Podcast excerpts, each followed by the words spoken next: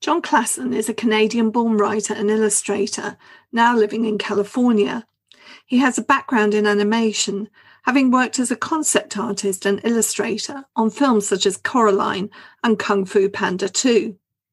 His breakthrough picture book, I Want My Hat Back, published in 2011, spent 48 weeks in the New York Times bestseller list. This was followed by two further books following the hat theme This Is Not My Hat and We Found a Hat. Jon has collaborated on several books with Mac Barnett, including the Shape trilogy and Sam and Dave Dig a Hole, and he's illustrated books for other writers too. Today, we're talking about his latest picture book, The Rock from the Sky. It's a book in similar vein to the Hat trilogy, being a solo production. And it is an intriguing book, both simple and profound, perhaps more profound because of its pared back simplicity. It features three animal characters and their interaction, employing dialogue and sequences of images to carry the story rather than narration. In summary, three friends, a tortoise, a snake, and an armadillo, find the perfect spot to hang out. But then a large mysterious rock appears from space and disrupts the inevitability of their lives.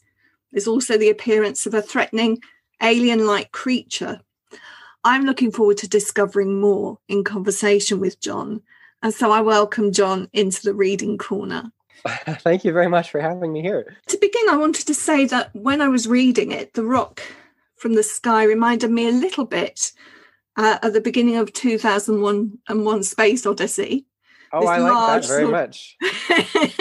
so you've got this large monolithic object appearing from space without any explanation. Yeah, and, that's actually come up before, not not too long ago. Um, the comparison came up because uh, the rock falling sort of it doesn't directly correlate that we can see to like the next series of events in the book but it does kind of by its arrival it kind of unlocks some things and um, it almost acts like a spaceship or something like that that landed uh, on the ground. But um, this 2001 thing, when they were designing that monolith, because the monolith was meant to be some sort of like an alien signal device, right? Mm. And they had all these sort of high concept ideas of like, you know, spaceships and, and things that aliens would have designed. And then at the end, they said, we can't know this. We're guessing. So we may as well call it that and make it this symbol of guessing, like a symbol of what we don't know, basically. So it's, I don't think it's even meant to be what you see on the screen there. It's just meant to be a representation of things we don't know, which is a good jumping off point for this book, too. It's so much about what we don't know. Another film that sprung to mind later on, and I hope we will talk a little bit about this alien like creature, but there I was put in mind a little bit of War of the Worlds. The alien design is certainly, I think, has War of the Worlds in mind, um, but only as a quick shortcut to whatever he is supposed to be. I think that creature, we don't even say he's an alien or anything. He's just supposed to represent something unknowable that happens. He comes out of imagining the future. He mm. shows up when the two characters are picturing what's going to be the future. And this thing walks out and they don't know what it is. He had a few criteria, that alien, and, and one of them was that he's for sure not anything we know currently. He has to look immediately sort of threatening, but mm. curious as well and then he also has to not have a ton of emotional range because of what has to happen to him later in the book. Yes. if, if, he had a lot of emotional range we began to empathize with him or feel for him, what has to happen couldn't happen. I've kind of launched us straight in uh, by by talking about these film resonances, but I wondered really how the big idea for the story came to you, whether it was in a flash or over time. And was it triggered by anything specific? It was triggered. Actually, it was triggered by a film reference as much as anything else. It was. Um, I can't remember when it was, but I got into the habit of listening to uh, some Alfred Hitchcock interviews that he was giving, and one of them, him talking about the difference between suspense and shock, as far as your audience is concerned. And he was talking about he's giving a hypothetical situation about um, a group of people sitting around in a scene talking about something very boring, um, baseball or something like that, and then after about five minutes of this, a bomb goes off and blows everybody to smithereens. And he goes, What have you given your audience? You've given them five seconds of shock. But do the same exact scene and tell your audience that there is a bomb under the table or wherever it is. And now this same discussion about baseball becomes very interesting because you are wondering at all points when are they going to discover the bomb and what are you doing talking about baseball? Get out of there. And he goes, Now your audience is working for you. And it plugged in so much to already what I knew I liked about my own books is that I like pictures that look like people talking about baseball or something very dull. I don't like to draw high action or a high emotion even. I like to instill it somehow or imply it. And I, and so the rock from the sky is my bomb under the table. And even the idea that their conversation does tie in a little bit with the rock because their conversation is about where to stand for no reason mm-hmm. at all.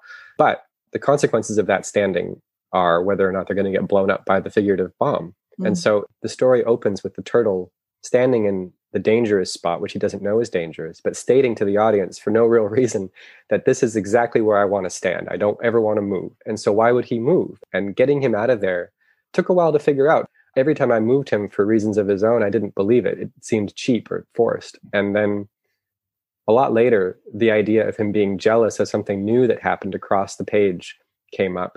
And then all of a sudden, because he was jealous of another character over there, now there's a relationship, frankly.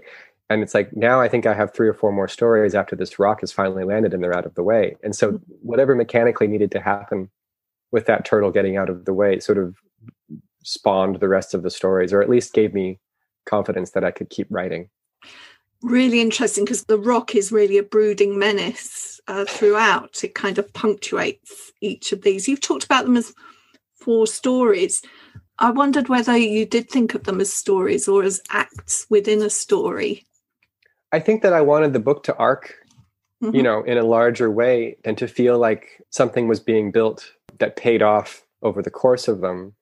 But their premises on their own, I didn't think of as relating to one another, if that makes any sense. Mm-hmm. It's like what drives each little story is a new thing for the most part. But I think you could probably read most of them independently and, and kind of get what was going on.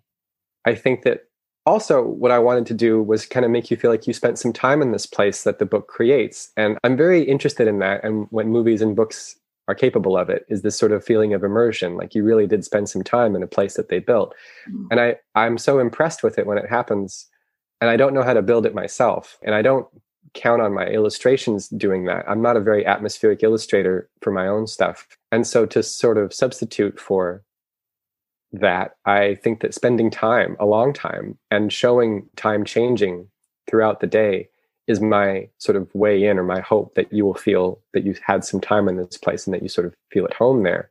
Interesting. Before we leave this idea of suspense and um, the breaking of suspense, that first story, your heart really is in your mouth because you don't know. told that one of the places is a bad place, and you think, we know the rock's coming but we don't know which place it's going to land on really. It could be misdirection. Right. I i don't think that i'm on board with misdirection for my own things. I think i appreciate it when it's done well in other things but mm. misdirection for me i feel like for kids especially there's a real value in telling them the truth in your information and not be like, oh, you thought this rock was this big because that's how big we said it was on page four. But look, we actually, it's not that big. It's just a little baseball. That would feel cheap to me, or that would feel like we we broke some sort of contract. I think that you want to establish that what they're seeing is true. And that's how you build the tension you're talking about too, is that you almost want them to know what's coming and to satisfy that either directly or indirectly. And you can't do that if you've broken the rules a couple times. If, if all of a sudden you say all bets are off and this is going to come from any direction, they feel at sea a little bit. I wanted to just talk listeners through as they can't see the book. Mm-hmm. uh, the first three uh, spreads. So, the first of those three spreads in the story proper shows the title page with a delicate pink flower against a vast blue sky.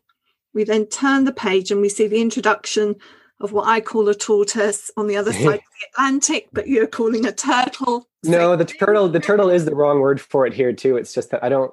I, for some reason, I've gotten into the habit of calling him a turtle. oh right, okay. Anyway, he's standing next to the flower, and he says, as you've already uh, explained, I like standing in this spot. It's my favourite spot to stand. I don't ever want to stand anywhere else. So life is very uncomplicated for him, and it, but perhaps lacking in adventure. We turn the page, and there's a double page spread with a large black egg shaped rock falling through the blue sky. And we can tell that it's falling because there's a trail of little black stones or chips indi- indicating that um, falling motion. It's a wordless page, and there are a few wordless spreads in the book. I can't imagine how words would have added anything to those pages, and that's presumably why you did them without. But I think I've heard you say that you're not entirely satisfied when a page is wordless. So I wondered if you'd changed your mind. I go back and forth. I, we have two little boys now and we read them books. And I feel put on the spot with a wordless spread. I don't know quite what to do. I have to do something audible in that page. And so I hope that they do. I hope that there is some sort of opportunity to say, oh, what's that? Or like make a sound for the rock or something like that that sort of marks that page and that you could repeat every time you see the rock, some sort of signal noise or something like that. But I've I've asked a lot of the reader when I do that. I've asked you to make something up in that spot. But on the other hand, I, I remember best going through picture books by myself. And if that's the case, if that's how they are moving through this book, then I haven't asked them for much more than I've given, right? You're not making sounds out loud or, or trying to entertain someone who would be listening for some new words. I, I, I, go back and forth when I have a wordless spread as to whether this is the best form for this story. Often with this book, especially in that first story, especially, especially, mm-hmm. I wondered if this was an idea for a short film rather than a picture book because it's so motion driven. You could see how that cut would work, cutting to a rock falling through moving clouds scrolling behind it, right? Where I've had mm-hmm. to put pebbles up there to show its motion. You wouldn't have to do that in a film. You want your stories to have found their form and you want your ideas to have found the ideal medium. And every now and then, whenever I do a wordless spread, it's like, oh, maybe this was a film idea instead, and I should have worked harder at making it into a book idea. Mm. I want to talk about words too. Um, this is one of your solo productions as opposed to books you've collaborated on with Mac Barnett or illustrated for other writers. And your books tend, or I think your books are, written in dialogue rather than narrative. And most of the sentences are syntactically very simple. There are a few what we would call coordinating or compound sentences. And it gives the text a very distinctive rhythm. I don't know whether that's just instinctive or whether there are choices going on uh, in terms of how you write the text. There are choices, but it's largely instinctive. It's just, um, I think that every now and then you write a line that you know isn't the right one in there. But there's something about the sound of these books that gets me off the hook a little bit and plays to how I like to conceive of the books in a very sort of broad way. And that is the idea that this is largely on a stage with actors who aren't very good, sort of mangling lines that might sound naturalistic if they were better at it. They're not saying anything that requires nuance. They're delivering information that we need. And so it helps me to write that way, where it's, if it sounds chopped up and unnatural, um, that's how I like to write. As soon as I begin to write naturalistically or how I might speak or write a letter to somebody, I don't know how to shut up. I go on and on and on, and I, I end up, you know, with just way too many words and way too much information. But as soon as I'm given this sound as a rule, whatever this defines this sound or this, this the way these books sound, it's a great aid because suddenly I'm brutal in my editing, and I really like that. I just think it. I, I think it's really. I mean, I love the sound and and the kind of staccato rhythm that you get from it. And it puts me in mind really of writers like Pinter or Beckett, where there's mm-hmm. so much subtext because you're not saying too much. You know, it's not what is actually said that carries the weight of the story, it's what's not said. yeah, no, Beckett was a big deal. I think for this one, I wear it on my sleeve pretty clearly. His distance that apparently he needed from the work, the, the mechanisms he put in place before he could write, even doing it in different languages or having these crazy scenarios that weren't realistic at all, but felt almost hyper real and the emotional stuntedness of his characters. That's my experience too, is that this is the only way I can write anything I like. It's not like a stylistic choice and there's other gears I have or something. Before I put all these pieces in place, I don't even have a story yet. Like these choices give birth to the story. What, what whatever it sounds like. I Want My Hat Back is a good example of this because I didn't have a story for that first book and I didn't know what to do. I didn't know how to write these books. I'd never written one before and I felt terrible about it. And I, I was listening to what I was writing and it just didn't sound like me and I didn't understand why it was all going so wrong. And I just shelved it. I didn't have a story anyway. And so I, I just thought, well, okay, I'll come back later. And then I think I thought of Cormac McCarthy. Cormac McCarthy often writes dialogue without quotation marks, and you're just meant to know someone's talking the way he writes it. And it's such a beautiful design choice, but it's also it makes you pay attention. It gives some air to the text that's really hard to define, but it's really great. And I thought we could do that with this. If there's no quotations and there's just you're just looking to see who's talking and correlating that with the text, that for some reason implied lying to me. We could have a character lying, and on the page the picture, you would see who was lying. And then that gave birth, like those um, choices in how to write the thing mm-hmm. makes the story happen. It's not any way to sort of be productive because it takes forever to untangle it. Language is amazing, isn't it? And, yeah. how it? and, how it, works in our heads, you know, visual language and uh, verbal language. Just before we leave the text completely, there, there's another element to it, which is to do with the design uh, of the text and the layout and how that, that how that supports the pacing of the story. I wondered if you'd had a role in that or whether that was at the level of art direction, because there are unequal spaces between lines of text, which actually do help you with the way that you pace the reading of it. The spaces between the lines, I, I count on art direction to finesse those. The placement of all the text and where it is on the page and, and all of that is my job. I, I take it pretty seriously.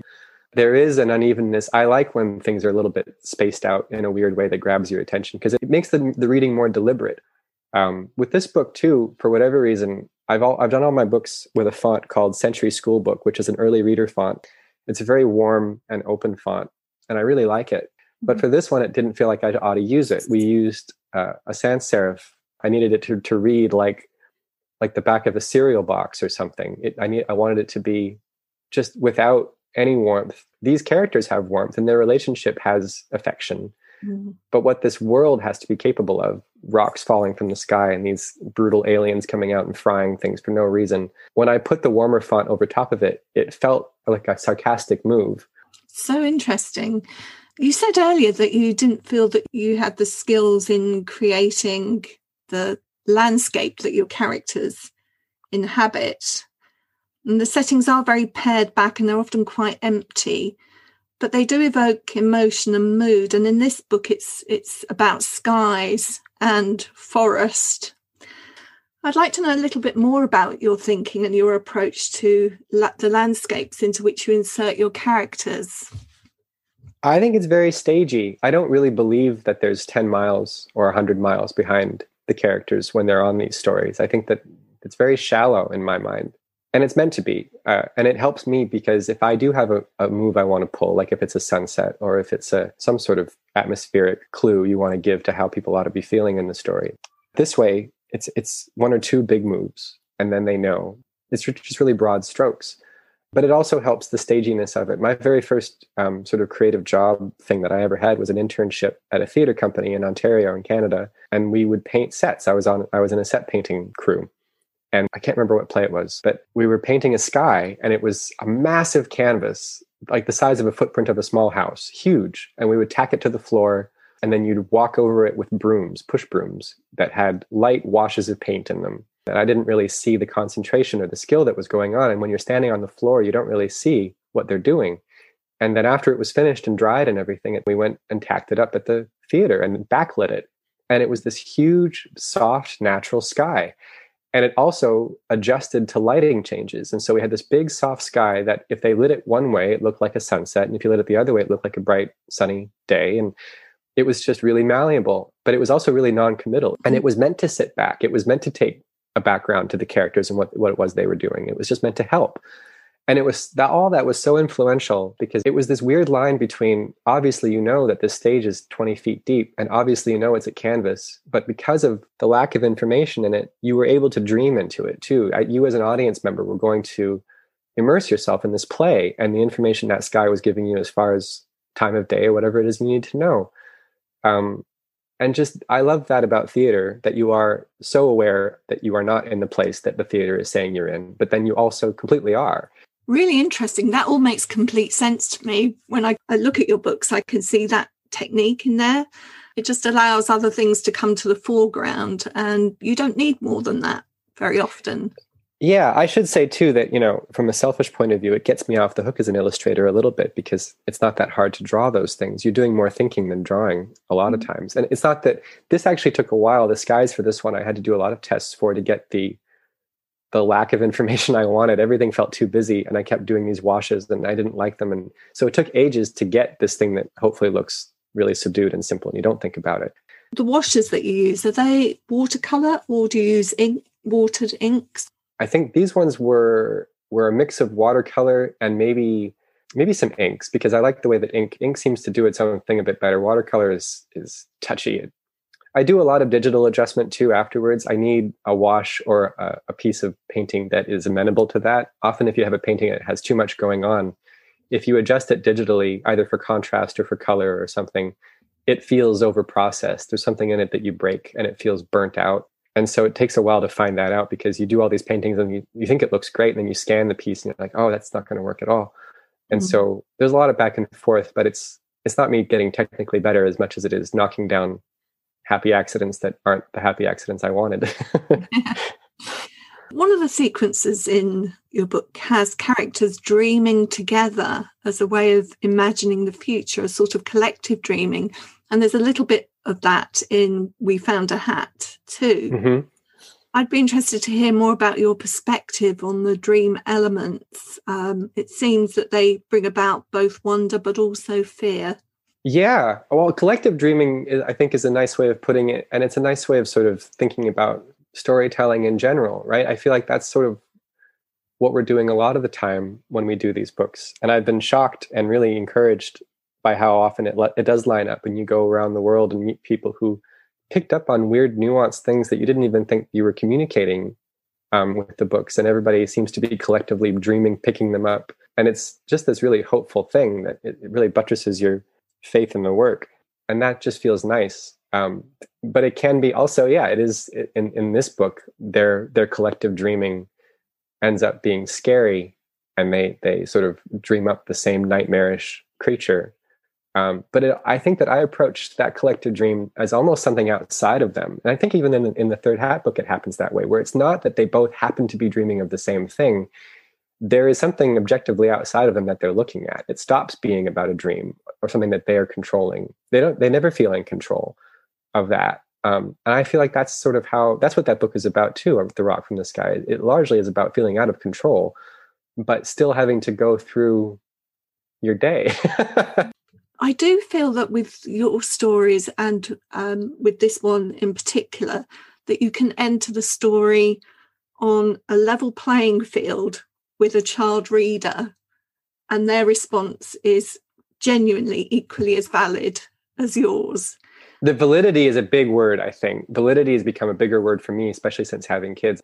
And it hasn't changed the ideas necessarily or my approach to making them or anything but the feeling of validity in the time that they are reading them that goes back to like what these books could be for should be for or anything is that like i think there's lots of room for instructive books and books that inform children on tough issues mm-hmm. or situations that they might not have instruction for but there's also room i think for books that meet them exactly where they are and what they know that day and I really wanted this book to feel like it worked on completely local rules and felt completely non submersible in itself. Mm. That makes complete sense to me. And in such a way that it's a book I would be eager to uh, get into school and to share with young readers and just to listen to what they have to say about it. I don't know whether you've had that opportunity yet, as it's just published here in the UK next month, but I'm guessing people you know will have already read the book. And I wondered whether any of their responses had held surprise for you. I've had very little experience with people reading the book, but I'm especially curious with this one just because I was nervous about this one. It's a weird one. I don't know what to make of it. I like it, I think, but I don't I, it's it's I don't have as many firm points to stand on as far as how it was made. I, I feel like I get really overly talky when I'm talking about it because it's still kind of undefined. And usually with the other hat books, there was plot to discuss. there was a moral point being made or not made or something like that. But for this one, it isn't as nailed down as that. So I think it's I'm more curious as to how it goes over, whether there's room for that and or whether this was a bit of a folly and I got to make it by the virtue of my publisher. I'd love to know just one thing. When when are you at your most creative?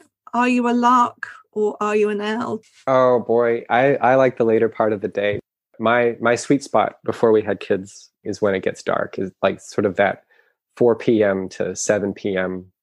dusk stuff. It's really inconvenient to be productive for all sorts of reasons, but I miss I miss that weird. There's a melancholy to that feeling, and I think it was even felt when I was a kid. There's like a weird foreboding to that feeling. I remember really distinctly we had a house that had sliding glass doors in the back, and it looked at this big open field and these sliding glass doors would look out onto the field and as it got darker they would begin to reflect the lights in the lamps in the living room I, I don't know what it was it terrified me how your eyes would focus on the lamp but really you were looking at five miles outside of that but you didn't know what you were looking it was just there was something about that it's one of those crazy kid feelings where it's like you're enjoying it but you're also scared to death and i think that kind of stuff spawns creative feelings. You want to work it out, even if you never solve it. You still go back there. Well, again, in what you've said there, uh, I can see some connection between that and the rock from the sky. That, that yeah. sort of apprehension, that feeling, uh, certainly permeates uh, the book. That's a great word. The apprehension, in a very general way. You don't know what you're apprehensive of, but something's up. Something's up out there. It's been fascinating talking to you. Um, I've really enjoyed it. Thank you so much for your time. Thank you so much for your questions and your talk. This was a really great uh, discussion. Thank you.